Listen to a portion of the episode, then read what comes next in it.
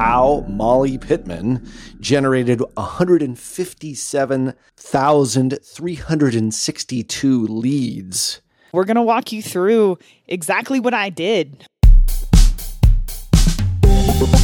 You're listening to Perpetual Traffic. Hello and welcome to episode one fifty-eight of the Perpetual Traffic podcast. My name is Ralph Burns and I'm here alongside my awesome co-host, Molly Pittman. Molly, how are you doing? Hey, Ralph. Doing great. Happy to be here as always. How are you doing? Very nice. It's a beautiful summer day here in Sagamore Beach, Massachusetts. Actually brought the, uh, the home office outside patio today for the first time all summer, which was pretty cool. Woo, doing yeah. a, a little outdoor office. I'm inspired. Al fresco officing.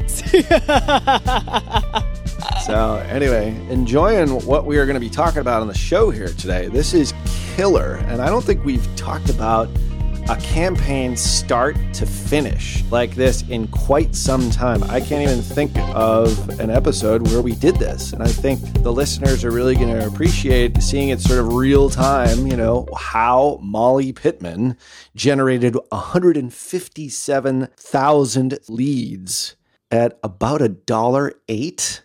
In eight weeks, is that like some kind of internet marketing headline or screen capture that I need to know about? Like, that sounds insane. It does sound pretty exciting. Yeah. This is a campaign that I ran for a client over the period of two months, and it is in a pretty broad market. But really, the goal of this was to generate leads. So this was a conversion campaign, like you said, over one hundred fifty-seven thousand leads generated, a dollar and eight cents a piece. So we spent a total of a little over one hundred seventy thousand dollars on this campaign. But yeah, we're going to walk you through exactly what I did over these yeah. two months. And I think what's important to keep in mind here, Ralph, like one hundred fifty-seven thousand leads, that's a lot. Right? Yeah. And sure. I don't mean that to brag. It's more, this client is in, like I said, a broad market, something that really appeals to a lot of people. So when people listen to this episode, I want you to focus on the process that we're going to walk you through versus the numbers, because we could have generated fifteen leads from this.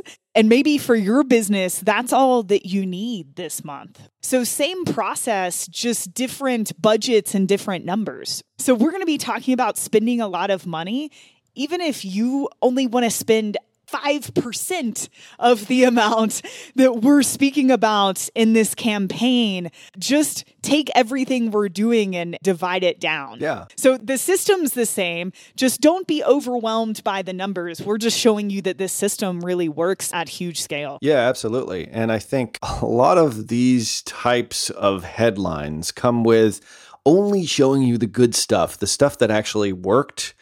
And what's cool about this episode, because I know how this all works. Not everything always works when you run campaigns like this. And yeah, you are spending six figures in spend, and you can definitely extrapolate this down to five figures in spend, even, you know, four figures in spend or three figures in spend, because it's the same process. But we're going to show you the stuff that didn't work as much as the stuff that did work. Now, I don't think we can all say that we can generate results like Molly Pittman here if you're a listener to the show here, but the point is, is that Molly obviously has a lot of experience doing this, having run the ads for Digital Marketer for what, like twenty-seven years, ever since you were like out of the cradle. Exactly. Um, so, you know, don't expect these results on your campaign, because Molly is an experienced digital marketer and Facebook ads person.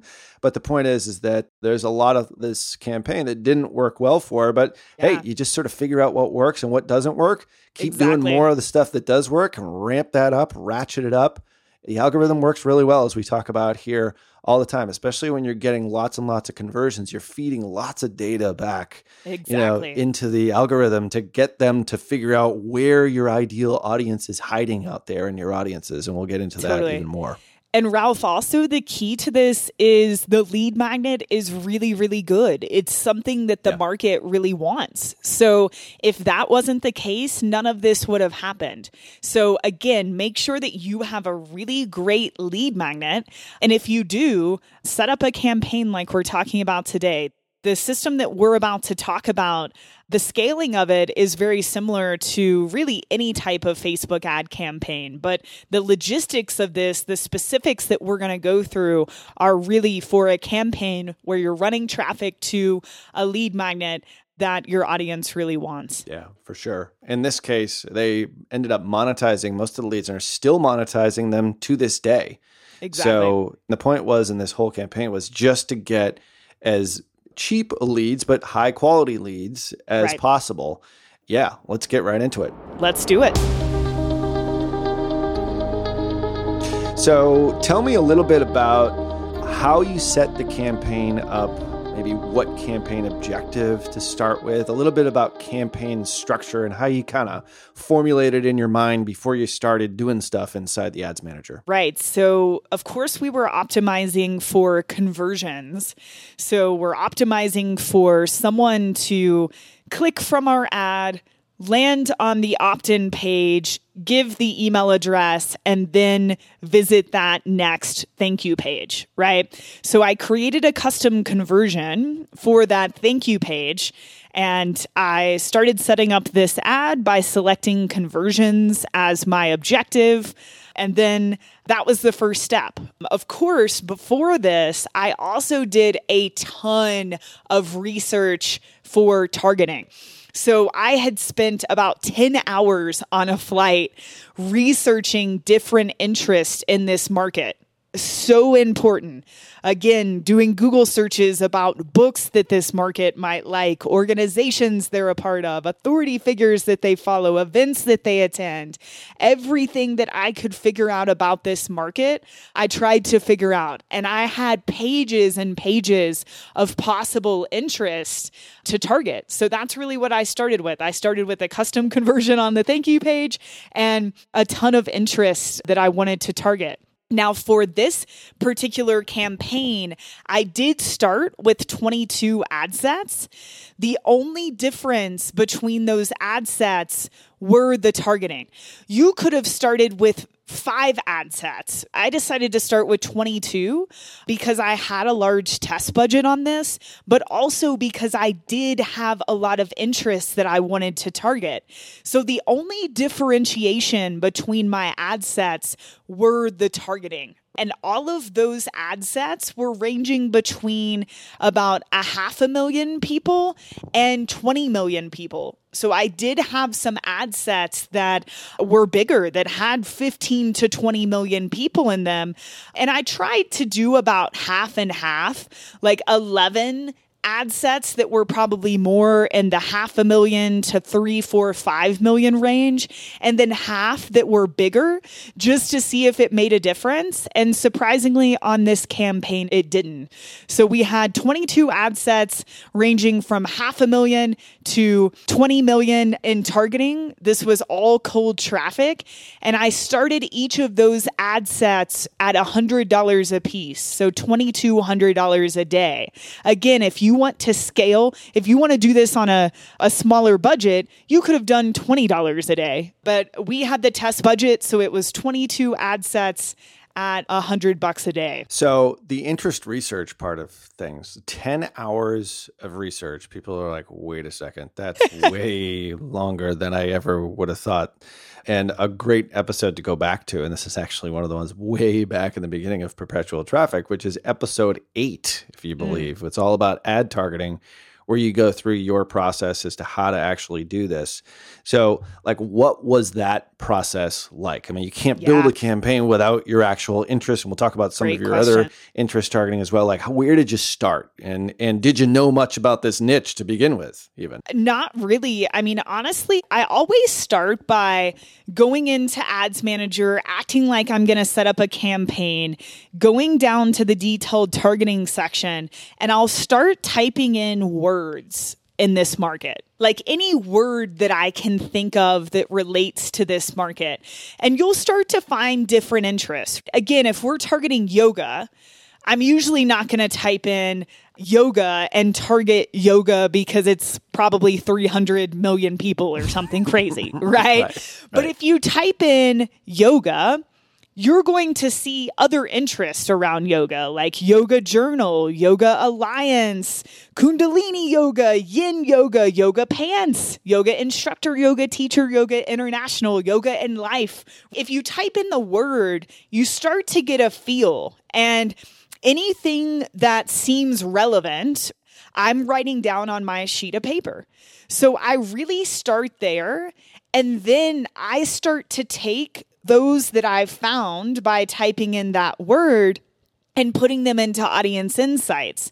So I'll put five to ten of those that I think are the most relevant into Audience Insights, go to the Page Likes tab, and see what other brands and what other pages are out there that are most like the ones that I just input. Now that can go down a rabbit hole for a few hours. And I'm always going and making sure that those pages actually come up as an interest in Ads Manager. If they do, they get added to my sheet of paper, just like the rest of them. Again, this can go down a rabbit hole because, look, you see there's Kundalini Yoga. Okay, that's a type of yoga. Well, I might go to Google and type in different types of yoga.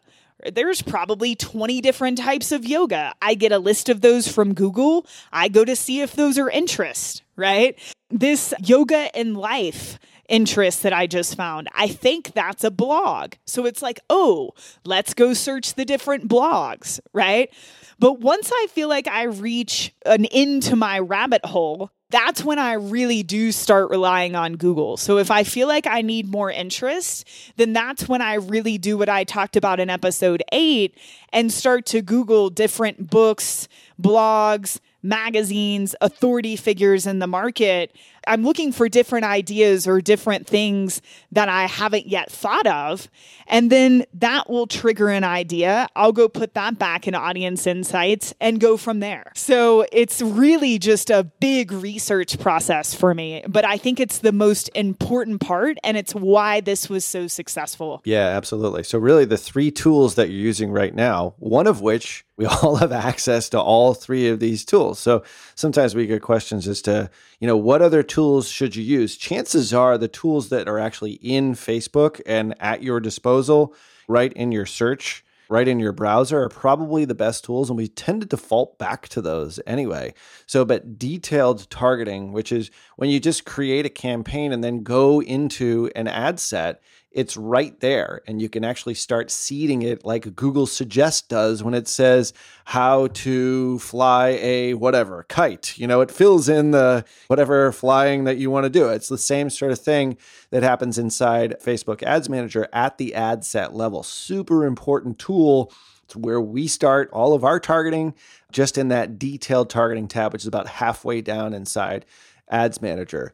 And Molly's totally. Also talking about another tool, which is referred to as Audience Insights. And you can find that by going up in the upper left-hand corner inside Ads Manager, mm-hmm. just scrolling down the menu. You can actually see it right under Plan for Audience Insights and a bunch of other tools that are in there. So, and then, of course, everybody knows Google. Hopefully, everybody knows Google at this point. So, yes.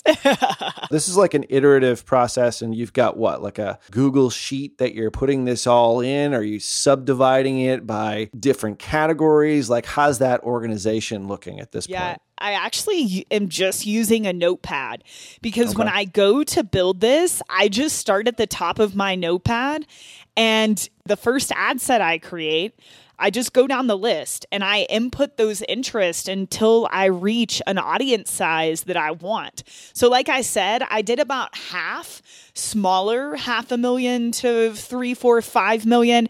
And then I did half of them bigger, five million to twenty million, just to see if it made a difference. It didn't this time, which was really cool. So I'm actually not breaking them into any sort of category. If it ever makes sense to do that, I will, but it can just be a pain in the butt sometimes. Yeah. So I just went through and just input the interest down my sheet of paper. So when you're grouping some detailed interest targeting together, what's your thought on that? Because people, sometimes you might find one interest and you're like, oh, that's really good. But then you see an audience definition, it's only twenty thousand people. Exactly. But you know that that's going to be a really good target. So what's your thinking when you actually aggregate different interests together? It's mostly on If there's one that's twenty thousand, that's great. But I know I need that ad set to be over half a million. So I'll yep. just add two that are bigger that get me to that audience size. Got it. Got it. Yeah. Or however many I need to add. Like some of these have twenty interests in them. Some mm-hmm. of them have one. So mm-hmm. it's just all about the audience size. Right. Right. So you might find perhaps like maybe one website that, you know, oh, that's going to be killer. And exactly. then you look for maybe other websites that are sort of similar to that and then get your number up so that it's yep. hopefully at the very least greater than five hundred thousand in right. your audience definition or your potential reach inside Facebook. Exactly. Yep. Totally right, Ralph. We're talking about large audiences here, guys, because I mean, I think the most important thing when you're running, especially a website conversion campaign, and I would say probably about, well, maybe I always say, well, about ninety-nine percent of our campaigns when we run our website conversion objective inside tier eleven, but it's actually not the case recently. We started to do brand awareness and video view and a lot of other things. So I would say probably about eighty percent of the traffic that we run is website conversions. And we try to always get larger audiences, just like what Molly's saying here, like five hundred thousand to two million is great. Sometimes you can even go higher than that. I mean, we've got yeah. some ad accounts that run wide open with no targeting in some yeah. rare cases, but in most cases we're using targeting, and the bigger, sometimes the better. But, you know, obviously the ad set performance is going to dictate whether or not you right. have an audience that's too big or too small. But in this case, right. you didn't see any difference between the five hundred thousand ones and the couple million ones. Yeah. And especially if you're just getting started, I did this also to season the pixels. So you'll see later in the scaling of this, I did create an ad set with no targeting and it worked awesome. But just to get started, I wanted to make sure we were targeting those interests of people that were really passionate about what we were talking about. So tell me about your budgeting for this. Like what did yes. you start off at for each one of these ad sets? So twenty-two ad sets, all of them started at one hundred dollars a piece. You can obviously start smaller, but you want to start with at least three to four times a daily budget of what you think that cost per lead is going to be. So if your cost per lead's ten dollars, you can't start with a five dollars daily budget. So make sure you start with enough to give Facebook room for optimization. one hundred dollars, all of them started at the same amount. And then the placements, Ralph, if I'm looking at the specifics of the ad set, these ran across Facebook. They ran as in-stream videos on Audience Network too. I haven't scaled this out to Instagram or Messenger yet. So that's the next step for this client. This was just on Facebook and in in-stream videos. Now, was the no Instagram because your creative asset wasn't yes, allowing you exactly. to? Okay. Yeah, I didn't have a creative asset for it and I wanted to get it off the ground. This isn't a market that's necessarily on Instagram. They are in a way, so we weren't losing out on a ton, but it's definitely a scaling opportunity moving forward. That's awesome. And then, you know, under optimization and delivery on the ad set section, just so everyone knows what I clicked, I left optimization for ad delivery as conversions, obviously. The conversion window, because this is something that I want them to do immediately. I want them to visit that landing page and opt in. I actually changed Facebook's default Default of seven days after clicking or one day viewing to one day after clicking or viewing. And that worked better for me. That works better for me on this client because the opt-in happens immediately and I want Facebook to know that. So a great one right there. Like you knew what your objective was. Like exactly. just get them in, get them consuming this thing. Chances yep. are after a twenty-four hour window when they actually click or view the ad, which yes. is how you actually have it. Your conversion window is one day after clicking or viewing. You knew that that was going to be the majority of your conversions right there. So let's get them while they're hot as much as possible. And also under bid strategy, Ralph, this is something we were talking about before the call. I tested lowest cost versus target cost and put the target cost per lead. Using target cost, I couldn't even get Facebook to show my ad. I wasn't really getting impressions. So this was all done with lowest cost selected. Yeah, and that's totally the default that we tend to use just because even though it it looks like it's great. Like when you're going down into optimization and delivery, really, I mean, what she's doing here is she's keeping pretty much everything at the default setting for yep. Facebook and not on Instagram. And we'll get into the ads in just a second. Yeah. Other than changing the one day. So in some cases, you might be considering using target cost, and target cost is basically what used to be max bid. So what this will do, and it tends to be the case with every time we've ever tried it, is that target cost ends up really killing your impressions. You don't get any reach for your ads. And when you tested target cost, Molly, what was your bid on that? eighty cents. eighty cents. Okay. Yeah.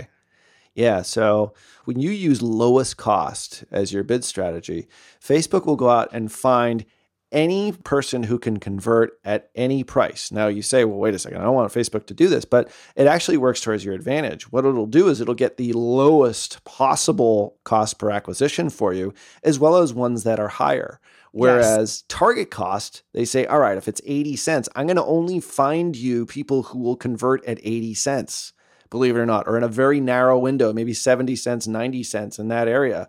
So you really limit your reach, and it sounds like that happened in this case. Exactly. So yeah, I used that lowest cost option for sure.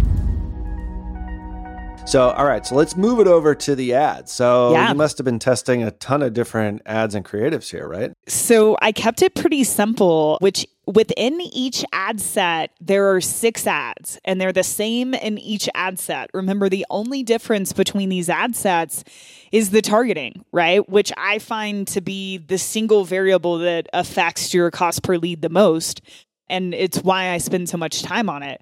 But I have six ads here, and I'm testing two different creatives. So both of them are videos. One of them is actually a video that's three and a half minutes long. That's pretty informative. And the other video is about ten seconds long. The video that was three and a half minutes long is definitely the winner by far. So there's six ads. Three of them have the long video. Three of them have the shorter video. And then there are three different versions of the ad copy. One of them was very direct. Hey, this is exactly what you get. This is free. This is why you want it. Another was more emotional. And another one was more of like a rally cry uh, because this is more of a passion market. So I tried three very different versions of ad copy, and depending on the ad set, they all worked differently. So there were six ads, and the variations were the three copy variations tested with the two creatives. Um, now, something that's very, very, very, very, very important here. That was a lot of varies, by the way. The reason, very, the Pay reason, everyone. Uh, yeah, a big reason this campaign worked so well is because the relevance scores stayed very high. And the reason for this is because the social proof by the end of this campaign at this scale was insane. The large video had over five million views, which was great from an authoritative point of view. The ad, which performed the best, has almost fifty thousand shares, seven thousand wow. comments, ninety-seven thousand reactions. Now, the reason for this is because when I created the first ad set, I manually set up all six of these ads. Now, when I went to duplicate that ad set, I changed the targeting, of course, because that was the difference. And then I went into each of those six ads on the second ad set that I had created. And instead of letting Facebook just duplicate the six ads from the first ad set and then be identical but separate post I Ds, I actually selected use existing post and put the post I Ds in from the initial ads that I created. So what that does is that ensures that even though I have twenty-two ad sets running, all the ad sets are running traffic to these same six ads, these same six post I Ds. Because if I wouldn't have done that, these forty-nine thousand shares would have been spread out across twenty-two variations of this same ad. So the social proof wouldn't have been there and the relevance scores wouldn't have been there. So that was really, really important. Something else that's important is I didn't over-test here. Even though I have a big budget, you don't see me launching fifteen different variations of this ad. I gave Facebook six. I found about three to seven or eight is a really good sweet spot. They usually don't know what to do with more than that. Something else that I did that I think was really important, I never turned off an ad in an ad set. Even if it had a higher cost per lead, I'm looking at one of these ad sets right now, and between these six ads in one ad set, the cost per lead ranged from one dollar and eleven cents to one dollar and eighty-nine cents. Well, the highest cost per lead, the ad with the highest cost per lead, the one dollar and eighty-nine cents, or I'm sorry, one dollar and eighty-six cents, had only thirteen opt-ins, right? Another one had twenty-two hundred. So Facebook found a winner pretty quickly and continue to show that one. But there's also another ad in the same ad set with almost fifteen hundred opt-ins. So the point I'm trying to make is that when you start to scale, it's not always wise to go in and turn off all of the ads that aren't working and leave one. And the reason for this is Facebook is only going to show an ad to an individual a certain amount of times a day or a certain amount of times a week. So if you keep some other ads live in this ad set, once your winner starts to fatigue, Facebook will start to show another one in that ad set. And I've seen it in every one of these ad sets. So don't worry about turning them off, because if it's a high cost per lead, Facebook's not going to show that one anyways, right? So this is something that has definitely changed a, definitely. a fair amount, I would say, in the last six months. And I think now is probably the best time, where if you are an advocate of perhaps the Michigan method, which is back on episode seventy-one, which is a testing methodology that we still use, but I mean, we use it to sort of supercharge and to test really, really fast and kill stuff really quickly, you know, for customer accounts.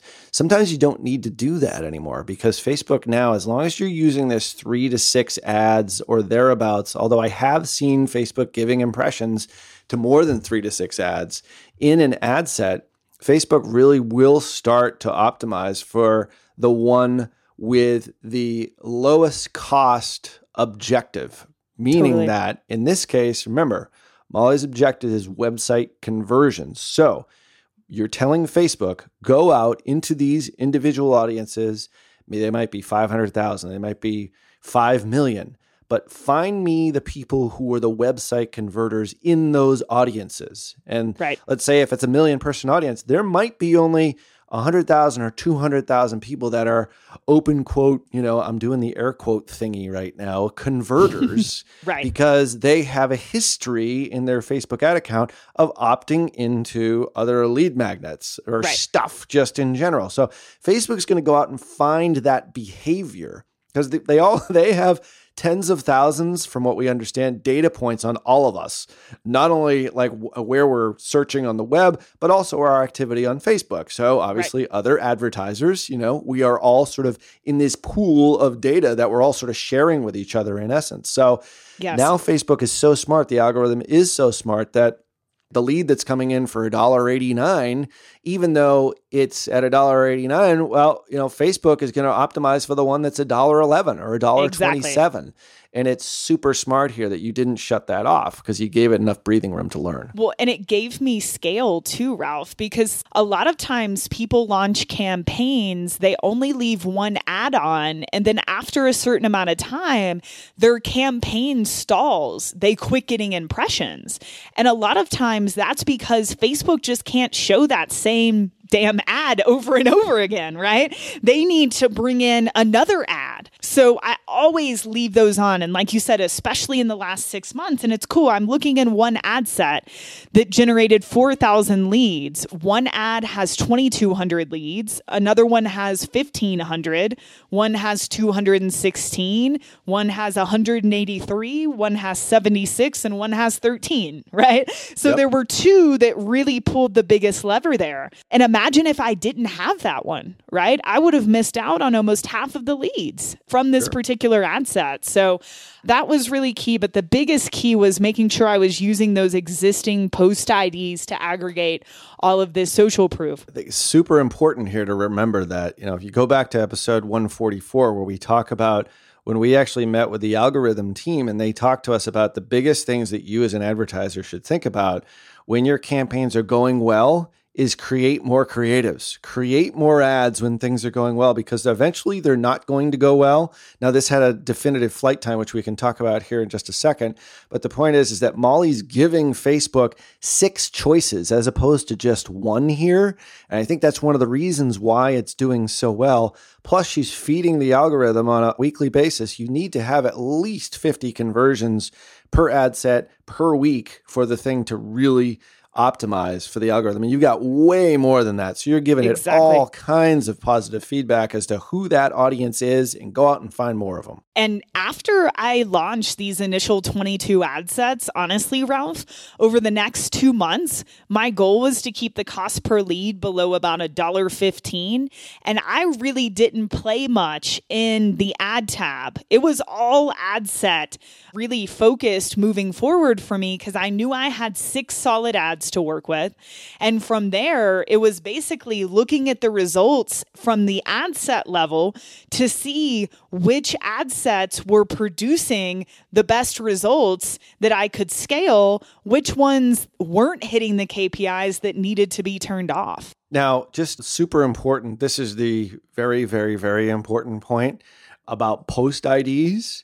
Can you tell people exactly how you did it? You you created the six ads first, I assume, and then what? So I create the first ad set first and hit publish. And then I quickly turn the campaign off so it doesn't actually start running. But what that allows you to do is then click back into that ad set, and you click on each of those ads. You click the pencil edit button. You look above the preview of the ad, you click the little box with the arrow pointing up diagonally to the right, and then you click see Facebook post with comments. That's going to actually open up that ad in a new tab. And what you'll see at the very end of that U R L is your post I D. So it's got facebook.com forward slash a bunch of numbers, forward slash post, forward slash a bunch of numbers. Those last numbers are the ones that are your post I D. So I just copy all six of those into a notepad. And whenever I'm setting up these new ad sets, well, really, the second one I set up, it's, of course, when you duplicate the first one, it's going to create brand new ads. Just go into those and click use existing post, enter post I D, and paste that post I D in there and hit submit.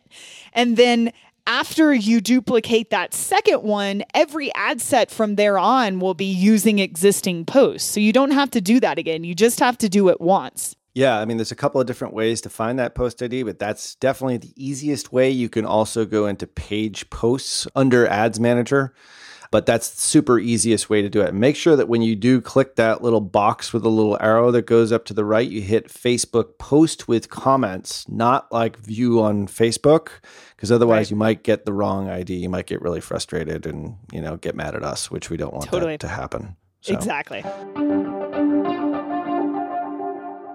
So super important here. Now, with post I Ds, there's lots of different things. Like now with placement optimization, we're starting to do less of that actually, because we can't optimize a particular post or page post or an ad for individual placements. But by default, we still use post I Ds because of a number of different reasons, aggregating social proof, right?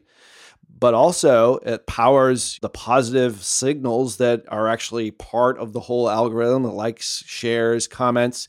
If you've got a crappy product, then chances are you probably shouldn't be advertising on Facebook, but you know, a lot of that negative feedback is going to hurt your ad. In this case, you've got the right message to market match, you've got the right type of offer, you've obviously done your research, so you're targeting the right audiences. So all that social proof is going to power the ad. But also, if you did have a social media manager managing comments, you've now got... It's much easier. Yeah, six ads as opposed to like six hundred or whatever. I take those six U R Ls and send them to the customer service team and they're good to go. Yeah, totally. Big, big takeaway there, yeah, ladies and gents. So, all right. So how did we scale this sucker up? Yeah. Like what was your scaling strategy and all that good stuff? So we set this live with twenty-two ad sets at one hundred dollars a piece, and I didn't touch it for three days, which is hard, but I saw it. That is hard. You know, it's interesting. Within the first twenty-four hours, the lead cost was at like one dollar seventy-nine. It went way down to a dollar by day two. By day three, it was down to about sixty, seventy cents. And that was good, right? Yeah. And so that's when I started, after three days, I turned off any ad set that was above the one dollar fifteen cost per lead mark. So those just got turned off, right? And there were about eleven of those. So about half of them got turned off. Hmm. So you had a half, you had a fifty percent failure rate, Molly. Exactly. I sure did. Any of them that were below a dollar, I added fifty bucks to. So I increased by about fifty percent. Anything that was between a dollar and a dollar fifteen, it's just right there on the verge. I just let it be. So that's what I did. And since the cost per lead was really good, right? Like I was very happy with it. I started researching other interest, or I did have a lot of interest too that I had researched that I hadn't even used yet. So about a week later, within the next seven to fourteen days, what I did is about every three to five days, I would increase what was working by fifty bucks, right? I kept increasing the ones that were working. I was turning off what wasn't working, which actually wasn't a ton. Like anything that really hit out of the gate, you know, had some scale. Of course, it's very natural. They, all the ad sets increased in cost per lead over time, right? We went over two months from having sixty cent average to a dollar eight. That's very normal, right? So they all, as I scaled them, increased in cost per lead, no problem. But anything that was under the dollar mark, I added fifty bucks to every, you know, three to five days. I was also adding new ad sets. So I started with twenty-two, but in the end, I had thirty-eight. So I added about sixteen ad sets. I added about two ad sets a week. So it wasn't every week adding two ad sets. Sometimes I would add four. Some weeks I wouldn't add any. But for any time I had to turn off a few ad sets, I wanted to make sure I replaced those. So we kept the same volume of leads. So those were new interest. I would go into the ad set. I would sort the ad sets by cost per result. And I would go to the cheapest one and see what interests are those, right? Like, why is this working? I would go put those into Audience Insights and see what interests were most like the ones that were working.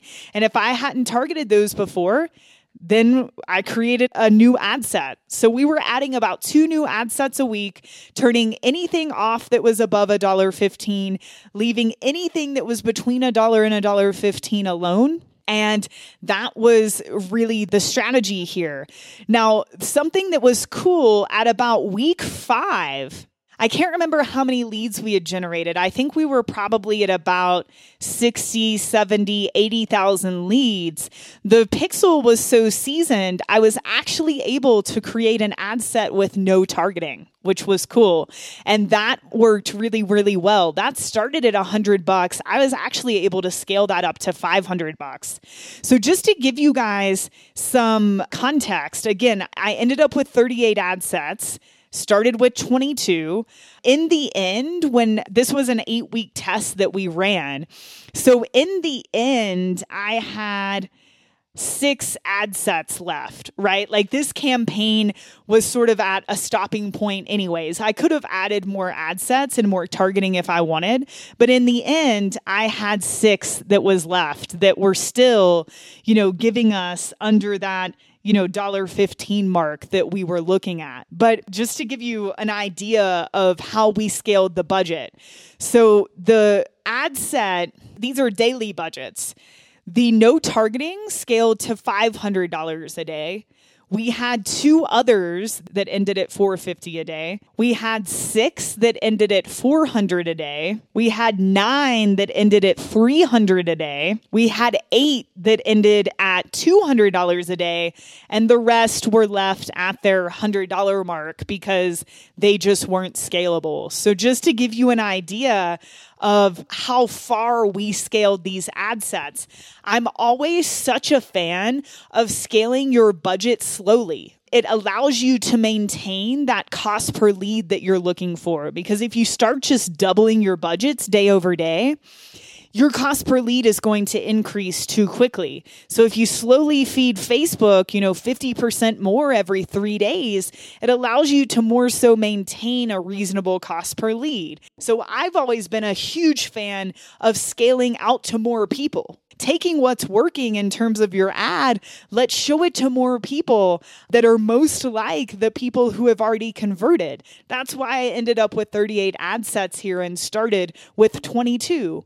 I think a lot of people have the misconception that they're going to start with five ad sets and just be able to scale to this amount by scaling the budget. I want an ad set that's spending five thousand dollars a day.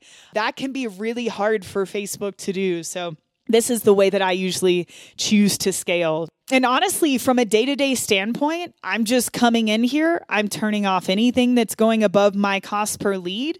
And every three days, I'm scaling the budget on what's working.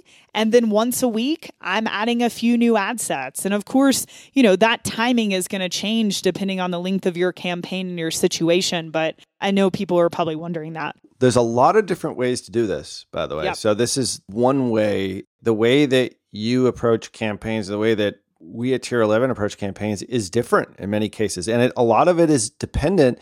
And I don't know as if it's like one way of doing it, but it depends on the customer. It depends on your goal. You had a goal for as many leads under a very defined C P A. Exactly. And so you started big. Like you started big knowing that you probably had to prune a lot of them back and had a fifty percent failure rate. Well, I would actually submit you were batting five hundred, which means that you're like in the Facebook Hall of Fame many, many times over. My point is, is that, you know, it depends on how you start. You don't have the budget. You might need to start at maybe four or five ad sets, and then exactly. You scale out after there. But in this case, you know, you had the budget, you had sort of a predefined goal, so you could do it this way, which in reality is really is the ideal way to do it because you learn really fast what audience is, what works best for you. And then you use a combination of what we would refer to as like budget scaling, which is what you're doing, adding fifty dollars every three to five days, thereabouts, but also saying, hey, let me look at these really good low cost per lead ad sets. I'll take those out and plug those into Audience Insights. If those are working, maybe I can find other interests or other people that are similar to that. So we refer to that as audience scaling. So that's definitely two different ways that you can do it. There's a lot of different ways you can scale, but this is like textbook how to run a campaign at scale and trying to keep things as simple as possible. The simplicity of this campaign is like super impressive. Exactly. And that's the goal, right? If you keep it simple, it's simpler for Facebook to optimize, right? As long as they have enough ads and enough audiences, ad sets to work with. Yeah. So, sure. you know, we were able to generate these results with six ads and thirty-eight ad sets. So yeah, I, I hope this was helpful for you guys. It's a really fun to sit down and teach this. And I also love that we're not talking about the business. Notice that I haven't told you guys what market this is or what exactly we're selling. It's a big mystery. Yeah, but yeah, there's a reason for that. Ralph and I were talking before this. I think a lot of times, especially in marketing, when you're teaching a case study, the student or the listener, they listen and And I know I do this. I get fixated on the business and I'm like, oh, my business isn't like that or this or that. It's like, no, this is a conversion campaign for a lead magnet, right? Mm-hmm. I would do pretty much the same thing depending on the budget in any market. This is exactly how I used to run conversion campaigns for D M. It's how I'm running conversion campaigns for other clients. So if you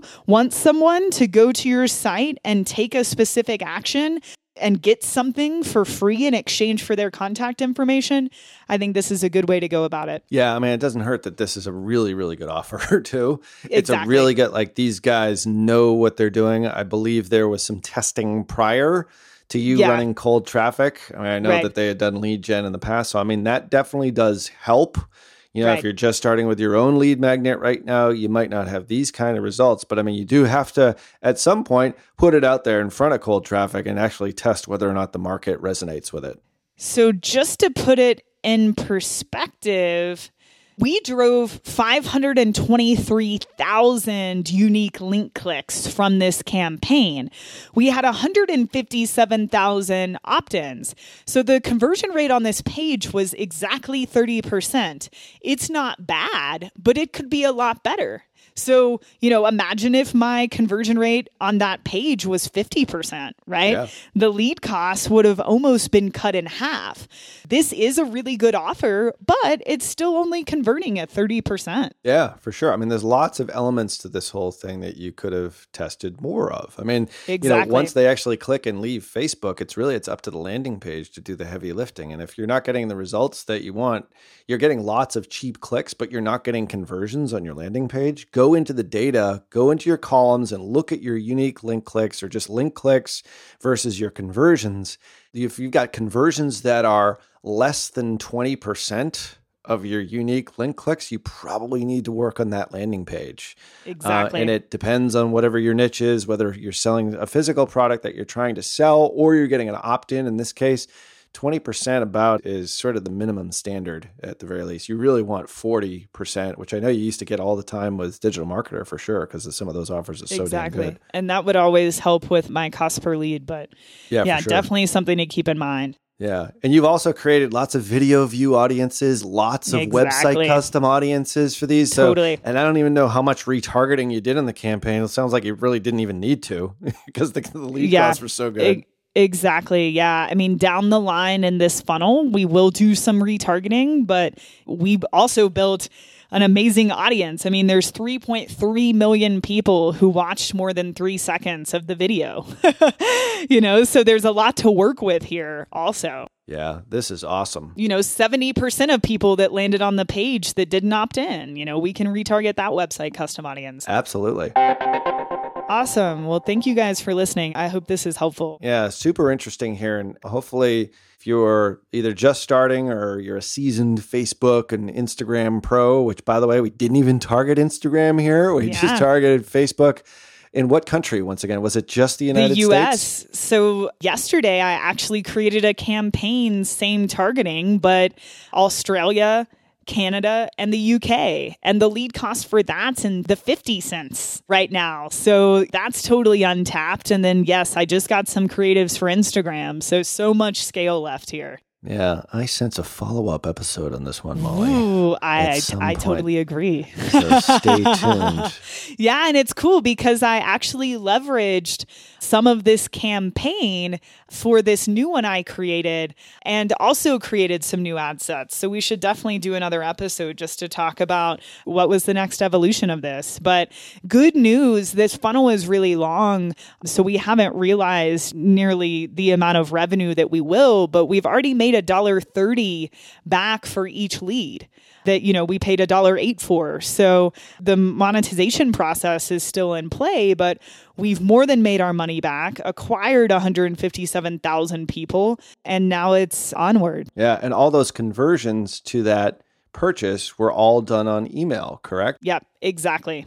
Yes. All on a follow-up email sequence. So yep. Very, very cool here. Well, hopefully you guys have enjoyed this episode here. We'll certainly have to have a follow-up. And I do think that there's like some sort of info product you should be creating out of this, saying like how I generated one hundred fifty-seven thousand leads for one dollar eight in eight weeks. I mean, come on, you just got to do it.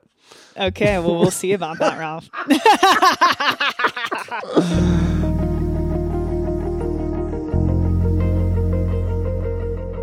Hey guys, also don't forget to check out Digital Marketer's new podcast. So we had Garrett and Jenna on a few weeks ago to talk about the launch of that podcast. But I know this week they're releasing a really awesome episode about Facebook ads. So we thought you guys would be interested. It's an episode with Dennis Yu, who we've had on Perpetual Traffic in the past. And I know it's going to be a great one. So if you go to iTunes and search Digital Marketer Podcast, definitely download the episodes they've released thus far and give them a nice review. Yeah. And I think that's a great episode for anyone who listens to this show here. Dennis is got a lot of new stuff that he's discovered in the last six to eight months. Dennis is a brain. Yeah, he's got a big brain. He's one of those big brain guys.